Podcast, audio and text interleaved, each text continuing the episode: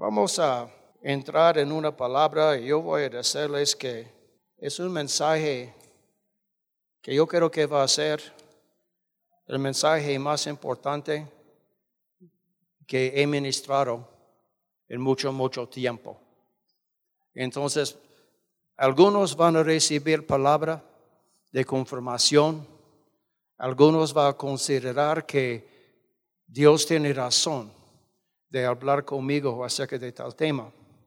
El tema para hoy es confiriendo la antorcha del Evangelio. Confiriendo la antorcha del Evangelio. La práctica de hoy va a expandir, es decir, ampliar nuestro entendimiento de la obra de Dios. La obra en esta práctica indica más que solo asistir a la iglesia. Asistir a la iglesia es algo bueno, es algo que debemos realizar fielmente, amén, con pasión. Empezamos a hablar acerca de la obra de Dios, estamos hablando de todo lo que Dios hace en el mundo, en la tierra. Pero más que todo, hay que entender que Dios trabaja, obra, su voluntad, su misión a través de su pueblo. Somos el pueblo de Dios y yo creo que es un buen momento para captar la realidad que aparte de los cristianos no hay nadie más interesados en llevar a cabo los planes y la misión de Jesús. Entonces, el día de hoy, la palabra va a expandir nuestro entendimiento de la obra de Dios en la tierra y en sus vidas personales. Y para ser muy claro en cómo Dios realiza su obra, es a través de personas como ustedes y yo. Amén. Nosotros somos los instrumentos de Dios. Y como yo he dicho muchas veces, Dios no usa personas fuera de la familia. Él puede, amén. Él usó un asno hace muchos años, pero por lo general, Dios usa personas en la familia. Ustedes son de la familia de Dios y es tiempo para reconocer nuestra posición. Entonces, quiero comunicarles que la obra de Dios en la tierra y todo lo que Dios quiere cumplir es más grande que nuestras vidas diarias. Yo voy a repetir, todo lo que Dios quiere cumplir y hacer en la tierra es más grande que nuestras vidas diarias y las dificultades que tenemos que vencer.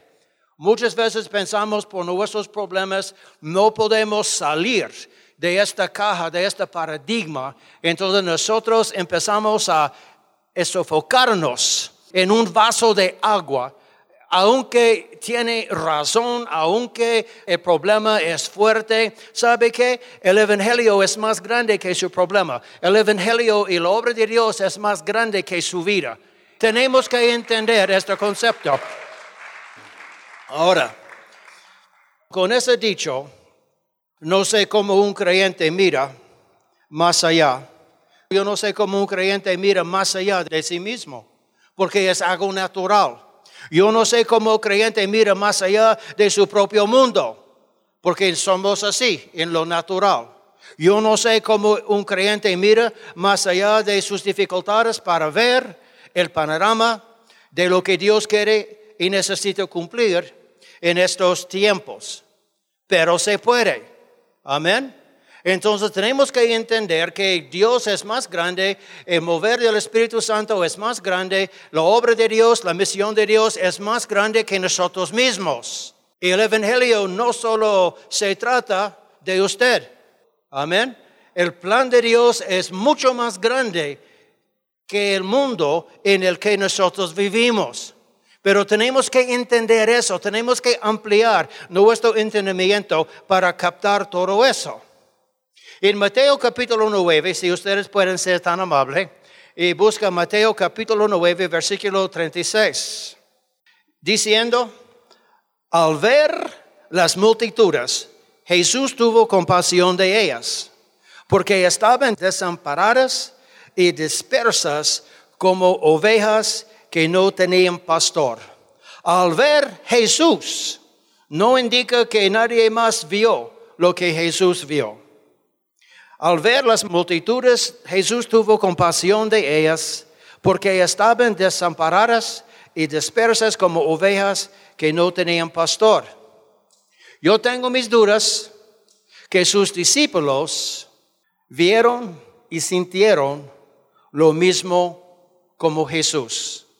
Yo tengo mis dudas que sus discípulos vinieron y sintieron lo mismo que Jesús. ¿Por qué? Porque el cristiano necesita entrañarse. El cristiano necesita entrañarse para poder alcanzar esa dimensión de ver y sentir lo mismo que Jesús. Entonces tenemos una situación, de repente los discípulos y Jesús están con una gran multitud y Jesús sintió, Jesús vio algo que los discípulos, yo no creo, vinieron. Es como el ser humano. Uno puede ver cosas en el espíritu y el cristiano a la par no puede ver o sentir nada. Es cierto. Entonces yo voy a explicarles y decirles que es cierto. Uno puede ver cosas en el espíritu y el cristiano a la par no puede ver nada. ¿Por qué? Porque necesitamos un tipo de entrenamiento. Necesitamos trabajar para que nuestro espíritu empiece a captar lo que está pasando en la dimensión de Dios.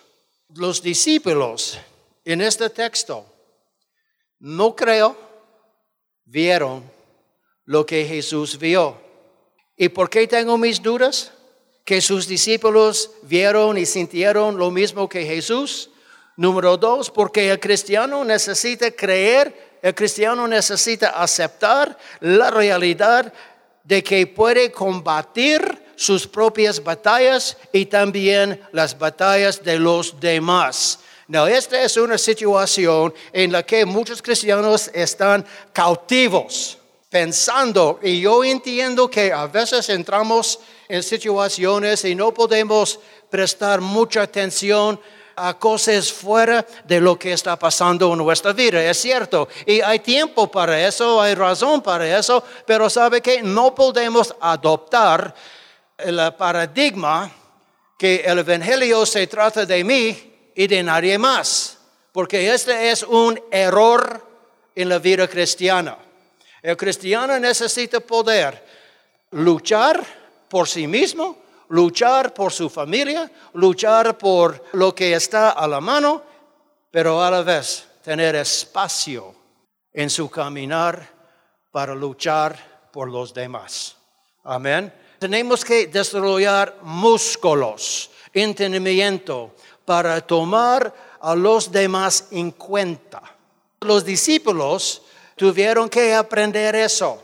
Pregunta, ¿cómo podemos expandir los varios aspectos de la obra de Dios si no expandimos? Es muy difícil. Tenemos que expandir, tenemos que ampliar nuestra visión, nuestra mentalidad para poder ver lo que Dios ve. Amén perdimos mucha oportunidad para soltar la bendición de Dios, para regalar, para compartir la bendición de Dios con los demás, porque no podemos ver necesidad. Entonces nosotros nos enfocamos en nosotros demasiado, yo voy a declarar. Nosotros nos enfocamos en nosotros mismos demasiado. Pero tenemos que empezar a realizar que no podemos vivir solamente en nuestro mundo. Y yo voy a agregar en nuestro pequeño mundo. Amén. Aunque lo que está pasando es importante, es real, tenemos que empezar a ampliar nuestra visión. Amén. Para ver más allá. Entonces, la generación de Pastor Mike, por ejemplo, con todo su conocimiento, experiencia, están por pasar. Yo no sé si ustedes están pensando en eso. La generación de Pastor Pat, la generación de Pastor Mike, casi va a terminar. No es para asustar a nadie, pero es una realidad. Yo no tengo 25 años como, como antes. Amén. Hay ministros como Pastor Mike que lleva experiencias, conocimiento, entendimiento que necesitamos compartir a alguien que tiene hambre, deseo para llevar a cabo la leyenda de estas personas. Amén. Nosotros necesitamos expandir los varios aspectos de la obra de Dios. Necesitamos expandir nuestra influencia, nuestra contribución. Y es algo que el cuerpo de Cristo no está haciendo. No puede ser un miembro de la iglesia magnífico, fiel, a tiempo, leal. Pero hay mucho más para el cristiano que cumplir esta tarea. Amén. Entonces, yo quiero decirles que cuando yo llegué a Guatemala hace 32 años, Guatemala estuvo en una reformación o un clase de renovación, pero hace 30 años la iglesia aquí en Guatemala estaba brincándose, estaba moviéndose con mucho poder, con mucha emoción, con mucho hambre. El bautismo del Espíritu Santo estaba muy encima de todos. Hablando en otras lenguas estaba muy encima de nosotros. Hambre por la palabra estaba fluyendo en una gran magnitud. Pero durante los años, la iglesia empezó a perder su filo cortante. Esto no es mala noticia, es solamente es una pérdida de lo que teníamos y ahora tenemos menos. ¿Cómo puedo decir que tenemos menos? Porque yo sé cómo la iglesia de Jesucristo se mueve. La gloria de Dios no es como antes. Sanidades, liberaciones, salvaciones, restauraciones no son como antes. ¿Qué pasó? ¿Qué pasó con nosotros? ¿Qué pasó con el cuerpo de Cristo en general? Y yo no estoy hablando solamente de aquí en Guatemala. Yo estoy hablando porque yo conozco a los Estados Unidos y yo sé que los Estados Unidos es un país sequísimo, sequísimo espiritualmente. Pero hay gente, hay remanente, gente que todavía quiere ver el mover del Espíritu Santo, sanidades el mover de los dones del Espíritu Santo. Pero ¿quién hay en esta generación que va a tomar el tiempo, tener la disciplina para aprender?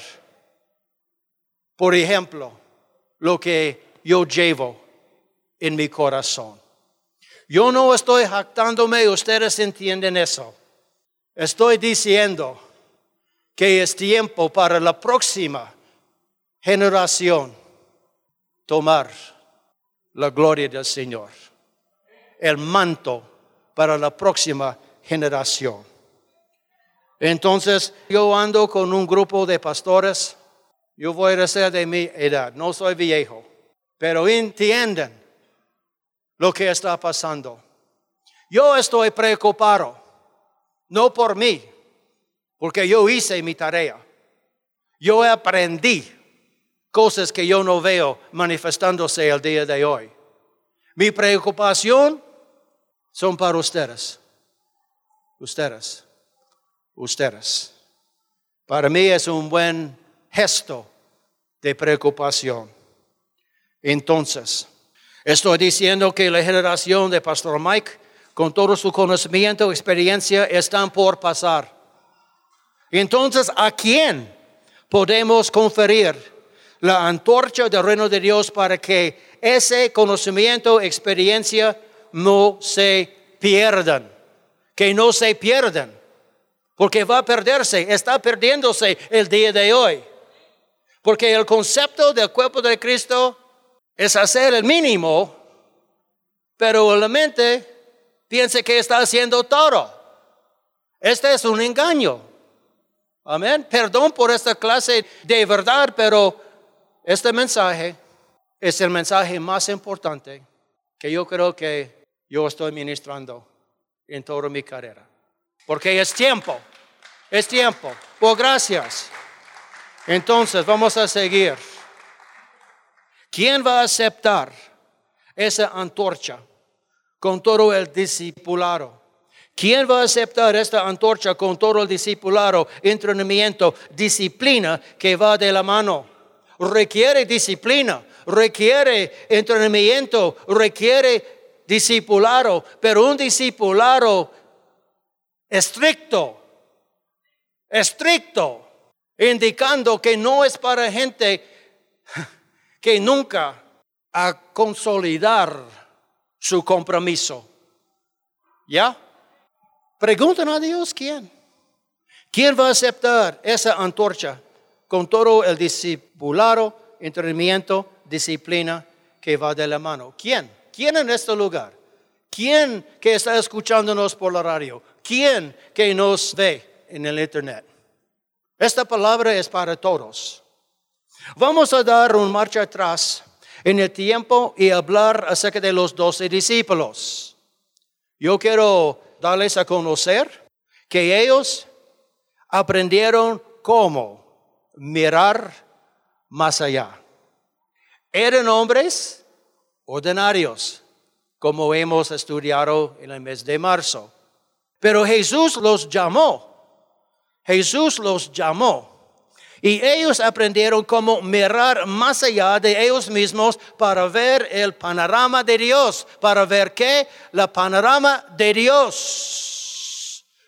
Es bueno que tenemos visión, es bueno que tenemos planes, sueños que queremos lograr en esta vida natural, pero ¿sabe qué? El plan de Dios para su vida es más grande.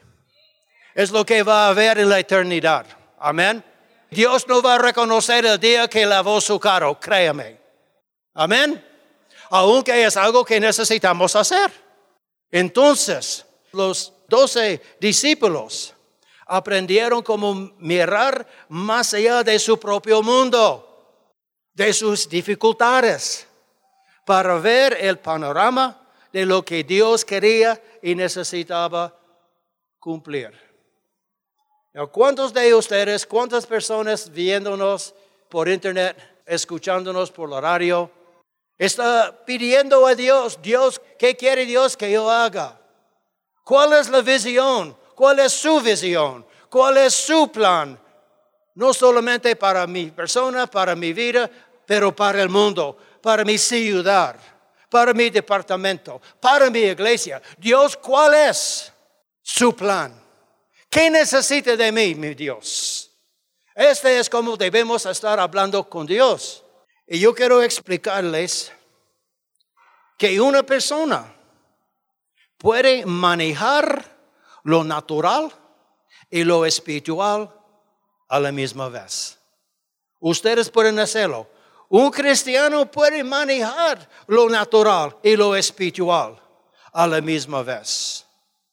¿Están de acuerdo con eso o no? ¿Cuántos de ustedes pueden caminar y masticar chicle a la misma vez? ¿Ya? ¿Ya? Ok. Entonces, en la vida cristiana podemos manejar lo natural y podemos manejar lo espiritual fuera de nuestro mundo. En Marcos capítulo 3, verso 13 a 16, vamos a buscar esto ahí en todo lo que yo estoy diciendo, es cuestión de organizar sus prioridades. Hay que organizar sus prioridades. ¿O cuáles son sus prioridades? ¿Y cuánto espacio hay en sus prioridades para Dios? para cumplir su misión, para realizar su voluntad. Podemos aprender que tal vez nuestro mundo propio sea pequeño. No es nada malo para descubrir, es malo no cambiar. Amén. En Marcos capítulo 3, versículo 13 a 16, Jesús empieza a preparar a sus sucesores, a los cuales confiere la antorcha. Jesús empieza a preparar a sus sucesores, a los cuales confiere la antorcha. Leyendo, empezando en versículo 13, Marcos 3, empezando en el versículo 13. Después, Jesús subió al monte y llamó así a los que él quiso y vinieron a él. 14. Y estableció a doce para que estuviesen con él y para, y para enviarlos a predicar. Y que tuviesen autoridad para sanar enfermedades y echar fuera demonios. lo que podemos entender aquí, Dios dio a Jesús tres años y medio para derrimarse a sí mismo, para duplicarse a sí mismo en un grupito de hombres. Este fue el motivo, la misión y el plan. Jesús llamó a los doce para derrimarse, duplicarse en este grupo de hombres que continuaría con su misión celestial. Propósito. Predicaría el mensaje del reino de Dios. Destruiría las obras del diablo Dios dio a Jesús tres años y medio para derrimarse, duplicarse en un grupo de hombres que sanaría a los quebrantados de corazón, pregonaría libertad a los cautivos, pondría en libertad a los oprimidos, echaría fuera demonios. Es una lista. Continuar la misión, ir y predicar el mensaje del reino de Dios destruir las obras del diablo, sanar a los quebrantados de corazón, pregonar libertad a los cautivos, pondrá en libertad a los oprimidos y echar fuera demonios. En tres años y medio Jesús tenía que derrimarse, enseñar a sus doce discípulos cómo manejar los asuntos del reino de Dios. Aparte de estos encargos, este grupo de doce tuvo que aprender cómo orar, cómo orar eficazmente. Estamos hablando de oraciones que sacuden los cielos arriba y el infierno de debajo. ¿Cómo ¿Cuántos cristianos el día de hoy que cuando ora sacuden los cielos, sacuden el infierno, que cuando levanta la voz los demonios empiezan a temblar? Es un tipo de oración. Yo estoy pensando un clase, un tipo de oración puede ser parecida a los dolores de una mujer encinta. Es un tipo de oración que realmente, si no está acostumbrado a escuchar, entender lo que está pasando, cuando una mujer está dando luz, hay mucha bulla, hay mucho dolor, hay gritos. Amén. La semana pasada un miembro de mi familia en los Estados Unidos dio parto a un, niño. Y cuando ella estaba, ese fue hace tres o cuatro días, salió un hombre muy bonito y con pelo muy grande, saludable. Y cuando ella estaba en el hospital, estaba llorando, gritando, diciendo, mamá, yo quiero regresar a casa, yo no quiero estar aquí. Amén. Este es dolor de parto. Y sabe que hay tal cosa en esta clase de oración, cuando uno está dando parto a lo que Dios quiere cumplir. Tal vez en su familia, tal vez en su ciudad, pero es una convicción, es una unción que el cristiano de repente intencionalmente afera y empieza a orar de esta forma. Ustedes pueden recordar en Gálatas 4:19, Pablo está diciendo, hijitos míos, por quien vuelvo a sufrir dolores de parto. Ya, hasta que Cristo sea formado en ustedes. Esta es una clase de oración y realmente, realmente, y perdón, casi yo no conozco a nadie en 2022 que cuando ora, llora, clama, gemías, gemías es la palabra.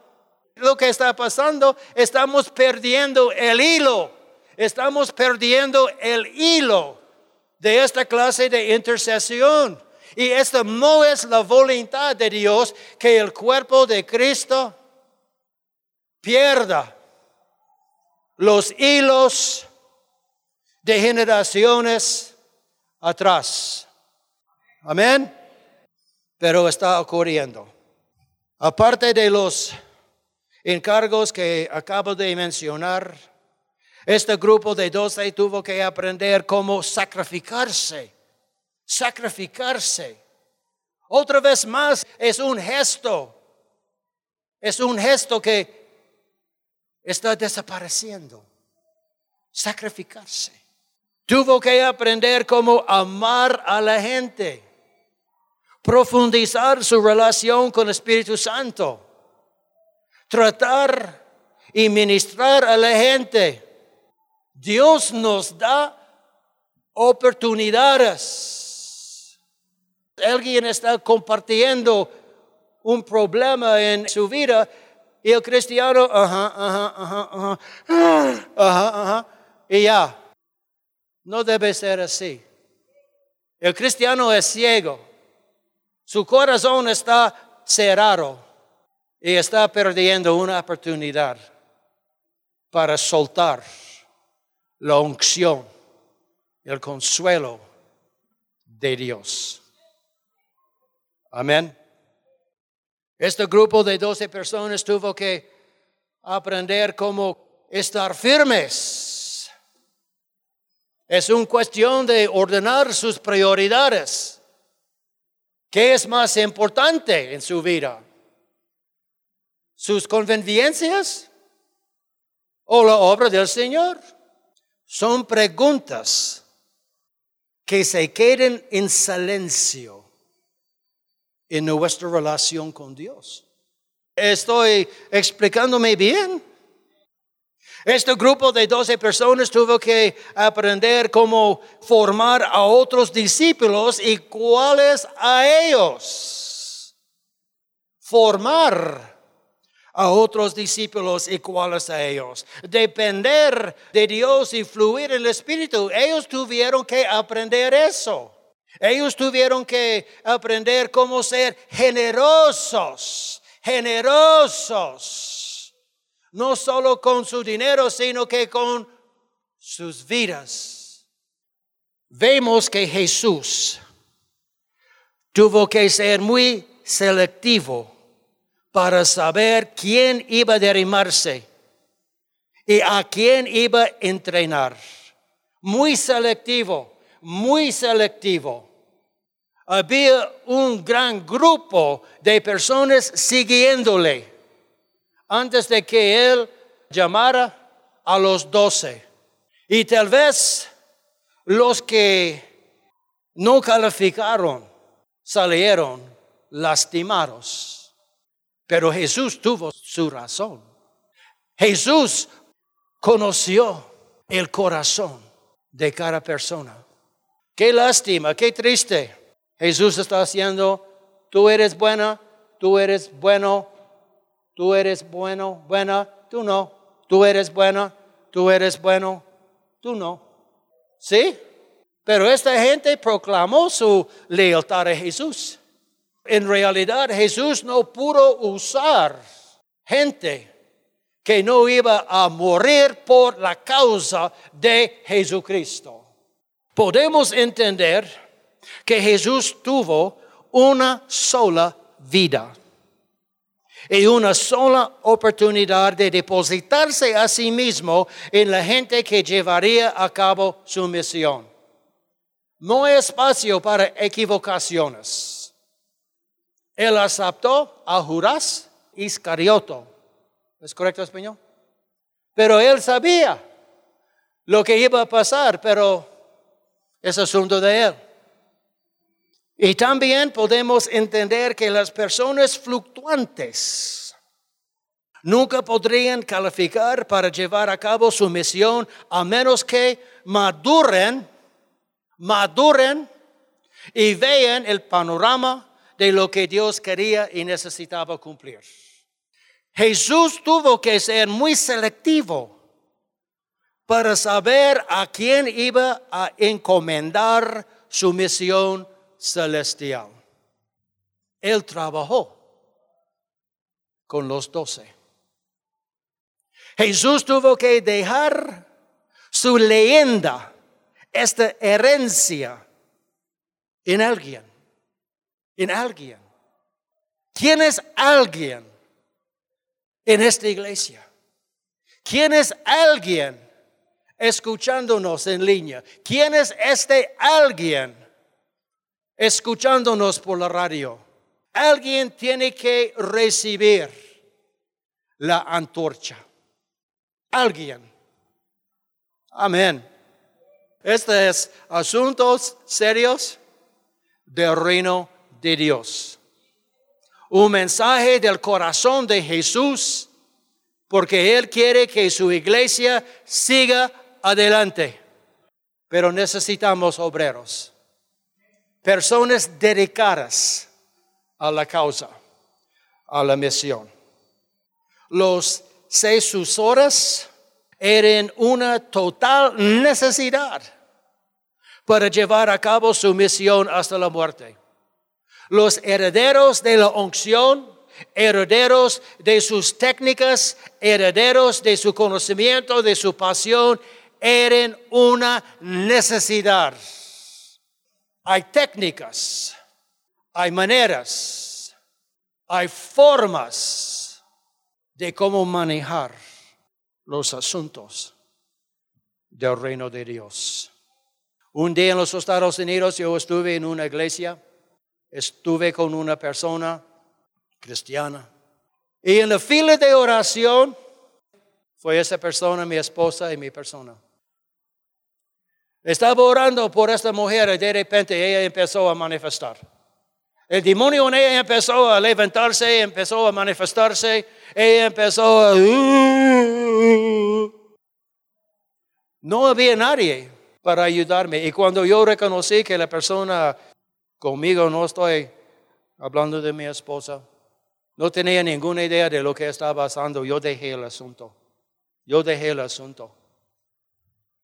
Yo sé cómo echar fuera demonios, pero hay poca gente que sabe cómo. Es parte de lo que Dios quiere que nosotros entendamos. Marcos 16, por favor. Y Jesús no estaba hablando solamente a sus discípulos. Él está hablando con nosotros dos mil años y pico después. En Marcos 16, él dice, versículo 15, y les dijo, id por todo el mundo y predicar el Evangelio a toda criatura. El que creyere y fuere bautizado será salvo, mas el que no creyere será condenado. Y estas señales seguirán a los que crean. En mi nombre echarán fuera demonios hablarán nuevas lenguas. ¿Puede entender eso? Esa es parte de la comisión. Somos comisionados. Somos comisionados. Diga esto conmigo. Yo soy comisionado.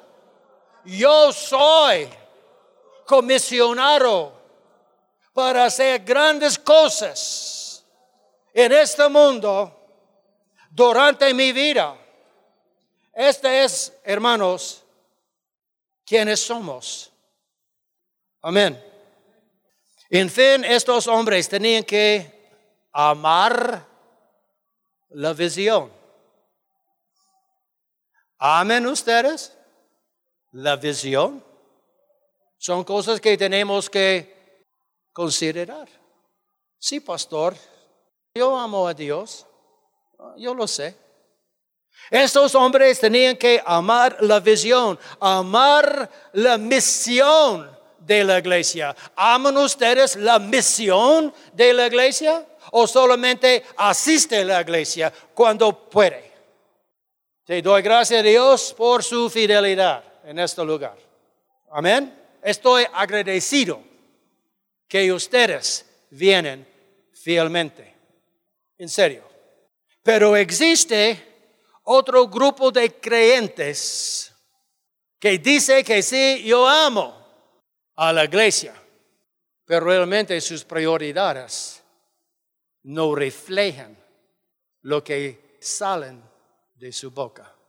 Estos hombres tenían que amar la obra de Dios y amar la humanidad tanto como Jesús. El punto principal es que la necesidad de adquirir a sucesores de la misión de Cristo, la necesidad de adquirir a herederos de la unción, de las técnicas de conocimiento, de pasión, es igual importante para esta generación y las generaciones por venir. ¿Quién? ¿Quién va a tomar, recibir la antorcha? Esta es la pregunta. Este es el mensaje para esta generación. ¿Quién o quiénes van a aceptar la antorcha del ministerio de Jesús para esta generación y la generación por venir? Yo tengo 40 años en el ministerio, me obligué a aprender cómo echar fuera demonios. Nadie me invitó. Yo lo vi como una dimensión en mi vida cristiana que yo quería aprender y realizar. Me obligué a aprender cómo dar parto en el Espíritu a través de la intercesión. Echar fuera demonios hoy en día es de menos importancia como en los días de Jesús. Jesús echaba demonios en su tiempo. Y hoy en día Ustedes saben que el diablo no ha cambiado, que el diablo es el mismo, que el diablo hace los mismos problemas en la humanidad. ¿Y quién va a estar aquí para rescatar a la gente que quiere ser libre? ¿Quién? Uh. mensaje del cielo. Me obligué a aprender cómo fluir en los nueve dones del Espíritu y el poder del Espíritu Santo. Nadie me invitó. Es algo que yo quería hacer. Porque lo que ama Jesús, yo amo. Hay pocos pastores hoy en día. Hoy en día. Y aún menos miembros de las iglesias evangélicas que saben cómo fluir en Dios de esta manera. Pocos pastores. Por favor, entiendan que yo no estoy jactándome. Yo asisto las reuniones de pastores. Gracias a Dios por ellos. Pero son como corderos, corderos en el espíritu, novatos. Pero ama a la gente, es lo más importante. Pero cuando la gente tiene una necesidad que requiere más que un abrazo, Necesitamos hombres y mujeres del Espíritu. ¿Sí? ¿Sí, Wilson? ¿Sí, Ulises? Araldo?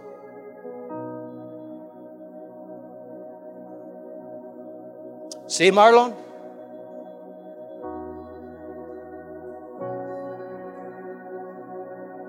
Este mensaje es para despertar nuestra relación en Dios. Es para llegar a la conclusión que sí, lo que el pastor Mike está diciendo es cierto. Es cierto, hermanos. En el nombre de Jesús es cierto. Estos pastores y miembros que fluyen en esta dimensión de Dios, estoy hablando de los que se mueven, que pueden escuchar, que pueden ver. Deben ser reconocidos como recursos indispensables de la iglesia. ¿O no? Deben ser reconocidos como tesoros del cuerpo de Cristo. Yo soy el pastor de un pastor, él es un apóstol. Tiene yo creo que 14 iglesias bajo de su mando. Él sabe, él es mi edad. Él sabe cómo moverse en el Espíritu. Él sabe lo que yo estoy comunicándome con ustedes. Y Él también dice, el tiempo está pasando.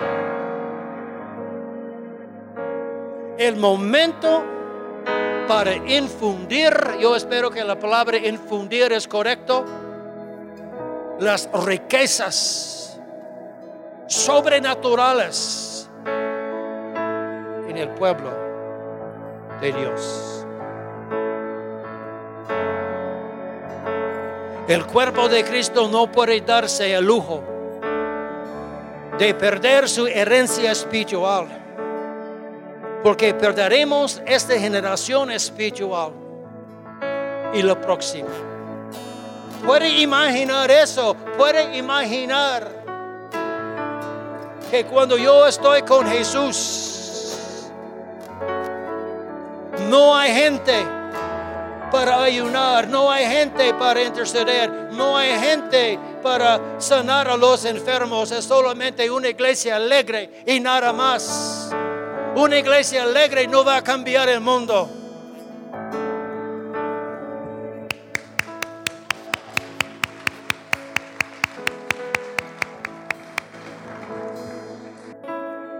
La solución.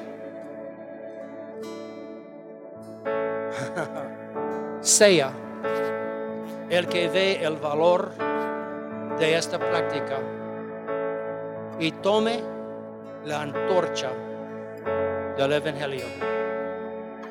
Sea el que ve el valor de lo que Dios está diciéndonos y tome la antorcha del Evangelio. Estoy dispuesto a ayudarles. Estoy dispuesto.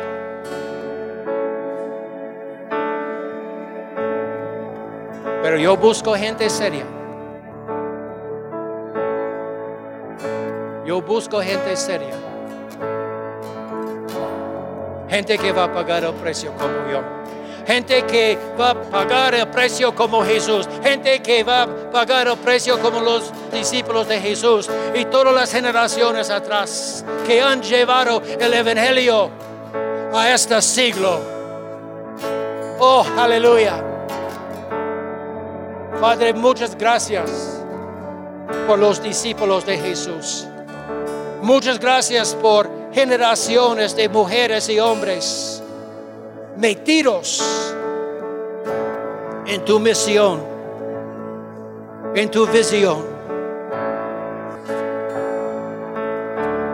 Cuando Dios llamó a Abraham, él tenía 70 años, 80 años, yo lo recuerdo. Él era grande. Él era ya de la tercera edad. Él era anciano. En esta edad, Dios lo llamó con una misión, con un propósito Amén. en sus últimos días.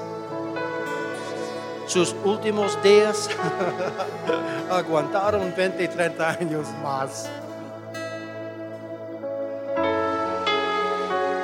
Un joven, un niño de 10 años en esta iglesia puede entender lo que Dios nos habló. Amén. Un adulto como Marlon puede entender. Amén. Un joven como Kenneth puede entender. Un soltero puede entender.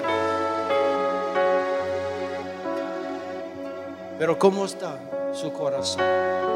Padre, en esta mañana, tu Espíritu Santo nos ha hablado. Tu Espíritu Santo nos ha hablado. Sí, Señor, gracias.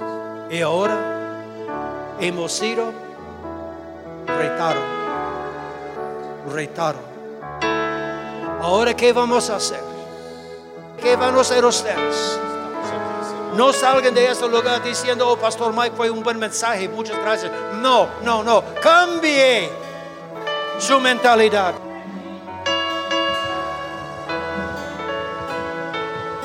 Cambie su mentalidad. Padre, en esta mañana yo estoy pidiendo que tu Espíritu Santo abra nuestro corazón, abra nuestros ojos, pon en nosotros realidades que tenemos que vivir y entender. Padre, yo declaro, yo profetizo sobre esta congregación y sobre la gente que está viéndonos por internet, la gente que está escuchándonos por la radio, que hay gente que va a levantarse el día de hoy diciendo, sí Dios, cuenta conmigo, cuenta conmigo. Estoy cansado de mí mismo, estoy cansado de hacer lo, lo que yo hago cada día. Yo acepto, Señor, la antorcha. Gracias por el privilegio. Gracias por mirarme. Aquí estoy. En el nombre de Jesús. Y el pueblo dice, amén. Vamos a levantar un fuerte aplauso. Canta, canta. Proezas, proezas, solo en Dios haré